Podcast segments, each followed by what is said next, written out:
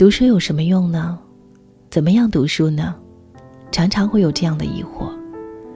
在我的微信公众平台，每一天也会有很多人这样留言，希望我能够推荐一些书给他们读。到底怎么样来读书呢？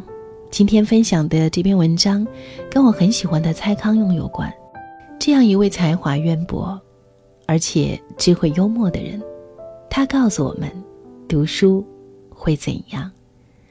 欢迎来到今天的带你朗读，我是戴戴。今天和各位分享的这篇文章名字是读书是为了保留一个超越自己的机会。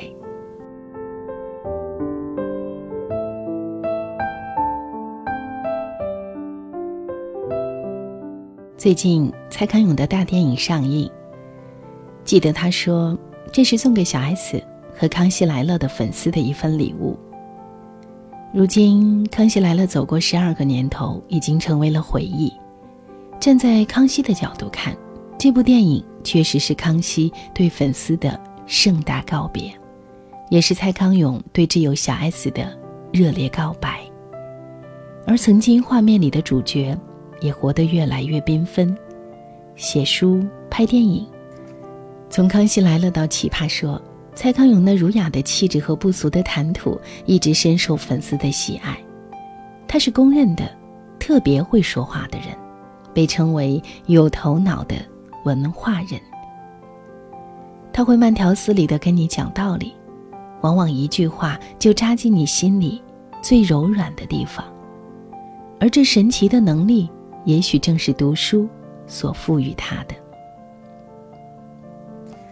说起来，蔡康永是个不折不扣的富2代公子哥。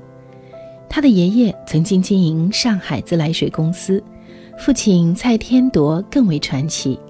1949年，不仅是上海滩的大律师，还是中国最大轮船公司中联轮船公司的老板。那艘有中国泰坦尼克号之称的太平轮就是他们家的。1949年，太平轮因事故沉没，蔡父赔付遇难家属，导致公司破产。几经波折，最终到了台湾做律师。在台湾的生活虽然也没有上海的豪华奢靡，但是也不清贫，身边经常会有好几个佣人照看。小时候，父亲在蔡康永眼中是最厉害的大律师。蔡父打官司有3步：一、不接告人的，只接被告的案子；2、不接离婚的案子；3、不接刑事案，只接民事案。就是这样，富有学识、一脉正义、倔强的血液留在蔡康永身上，才有了今天这样一位正直幽默却有点孩子气的鬼才。那时蔡康永已经学会把自己藏在家里的书房，读《红楼梦》，读武侠，读科幻，读经典。比起蔡公馆的嘈杂喧闹，蔡康永更喜欢书里的世界。蔡康永如饥似渴地读着各种的名著，年幼的小心灵一次次地去接近书中那些伟大的灵魂。另一方面，蔡康永出身于名流之家，家中积留下的文化习惯让他自幼便开始接受正统文化的洗礼和教育。父辈间谈的都是书画等文化知识，教导他的都是不认识文征明就算不上知识分子。这些都在促进着年幼的蔡康永养成读书学文的习惯，这样的习惯也给他的人生产生了潜移默化的影响。读书这件事甚至到后来都融进了蔡康永的工作中。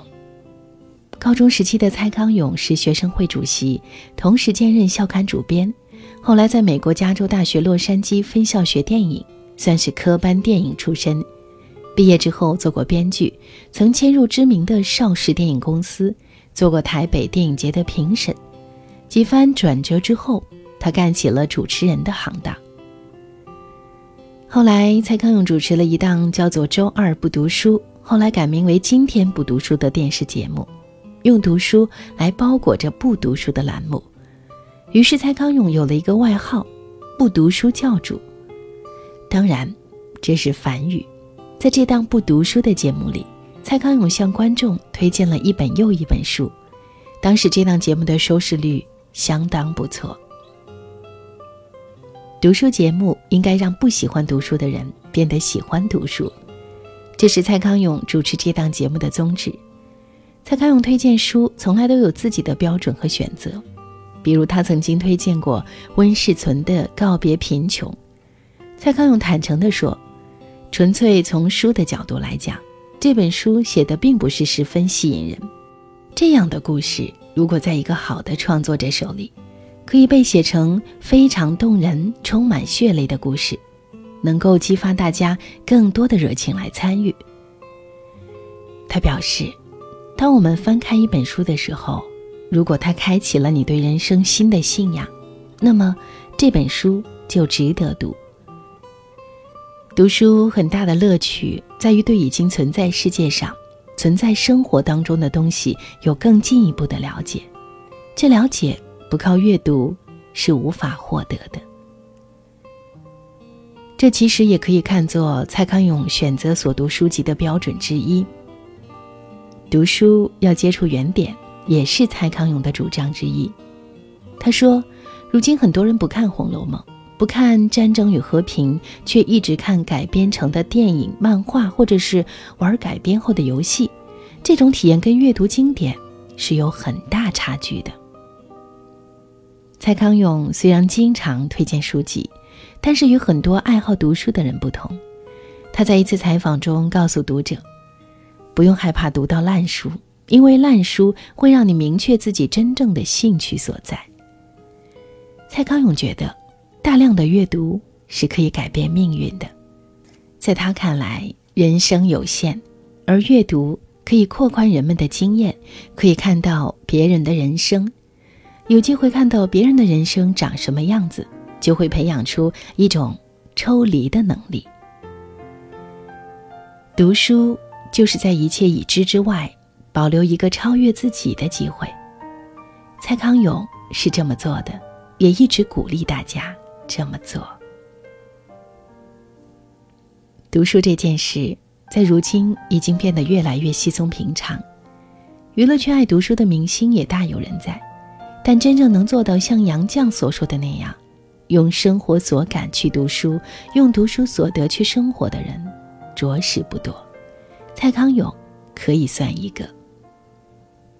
有人评价蔡康永鸡汤，也有人说他毒舌，但是当你认真去听他的话的时候，你会发现其实他说的都是再现实不过的感悟和道理。比如，我们相信别人，有时不是因为我们人好，而是因为我们需要。我们需要相信别人，这样比较容易活下去。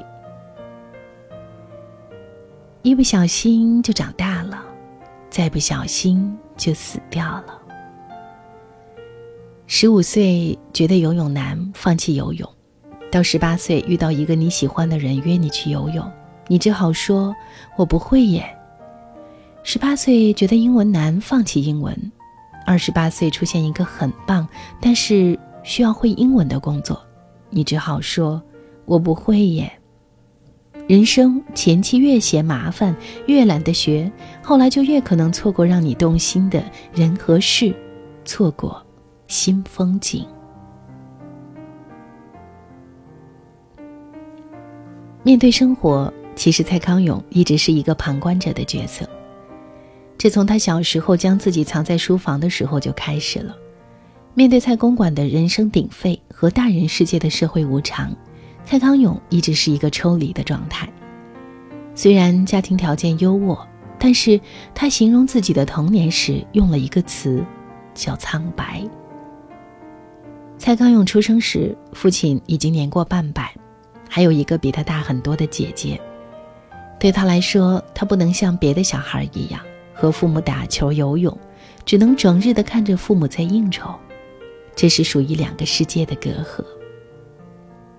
出生的家庭尽管不能任你挑拣，人生却是依然是你的，请务必善加挥霍。特殊的家庭环境让他从小就知道，美人再美也有老去的一天。豪华客轮太平轮会沉，家道也会中落。他知道人的多变，也知道人性的丑恶，所以一向温和，以旁观者的心态把自己知道的道理讲给别人听，因为很多事他都已经很冷静地看透了。就像他自己说的，他是一个修炼过的人，他的修炼指的是对生活做一个旁观者，然后转身投进读书的怀抱。这是蔡康永与自己与生活和解的一种方式，是他为自己找的人生的另外一种可能性。在《康熙来了》走过了12个年头之后，蔡康永终于选择一走了之，不再来了。从那以后，舞台上少了一个常常乱笑的主持人，而世界多了一位挥洒自如的主人公。写书、拍电影、做网络节目，他好像又把自己的人生重新活了一遍。记得蔡康永曾经在一次记者采访时说，我的灵魂有点太老了，我太早就闻够了衰老的气息，我只好倒过来活。所以他不知不觉往游乐园方向走去，尝试换不同的方式来生活。就如同他曾说，如果只看合乎自己口味的书，那你永远只能知道你已经知道的事。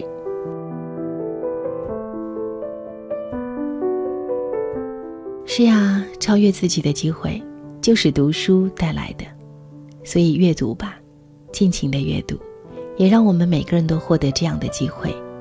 我是戴戴，感谢收听今天的带你朗读，欢迎你随时在带你朗读的微信公众平台随时留言给我，把你的故事还有你的感悟随时写下来，也希望有一天可以在带你朗读当中听到你的故事。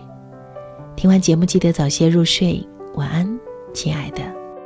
来吧，伴我飞，多久都不会累，我已不在乎所谓的是与非。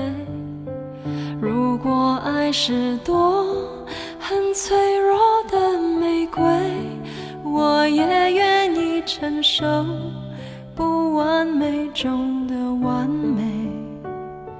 原来风雪可以让我坚强，让我感动，坠落在我的梦，只要一点火种，依然照亮我笑容。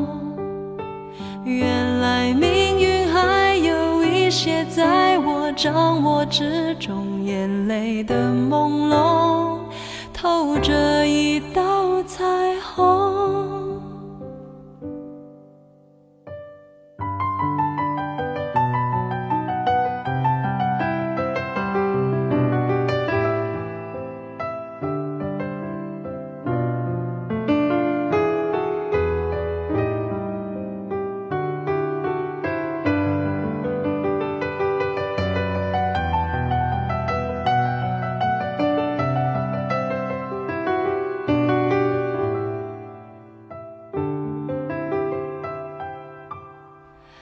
来吧，伴我飞，多久都不会累，我已不在乎所谓的是与非。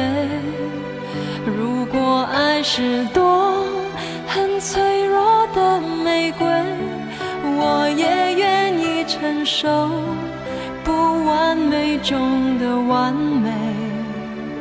原来风雪可以让我坚强，让我感动，坠落在我的梦，只要一点火种，依然照亮我笑容。原来命运还有一些在我掌握之中，眼泪的朦胧透着一道彩虹。烟雾在消散，花火生命短暂，等它永不孤单。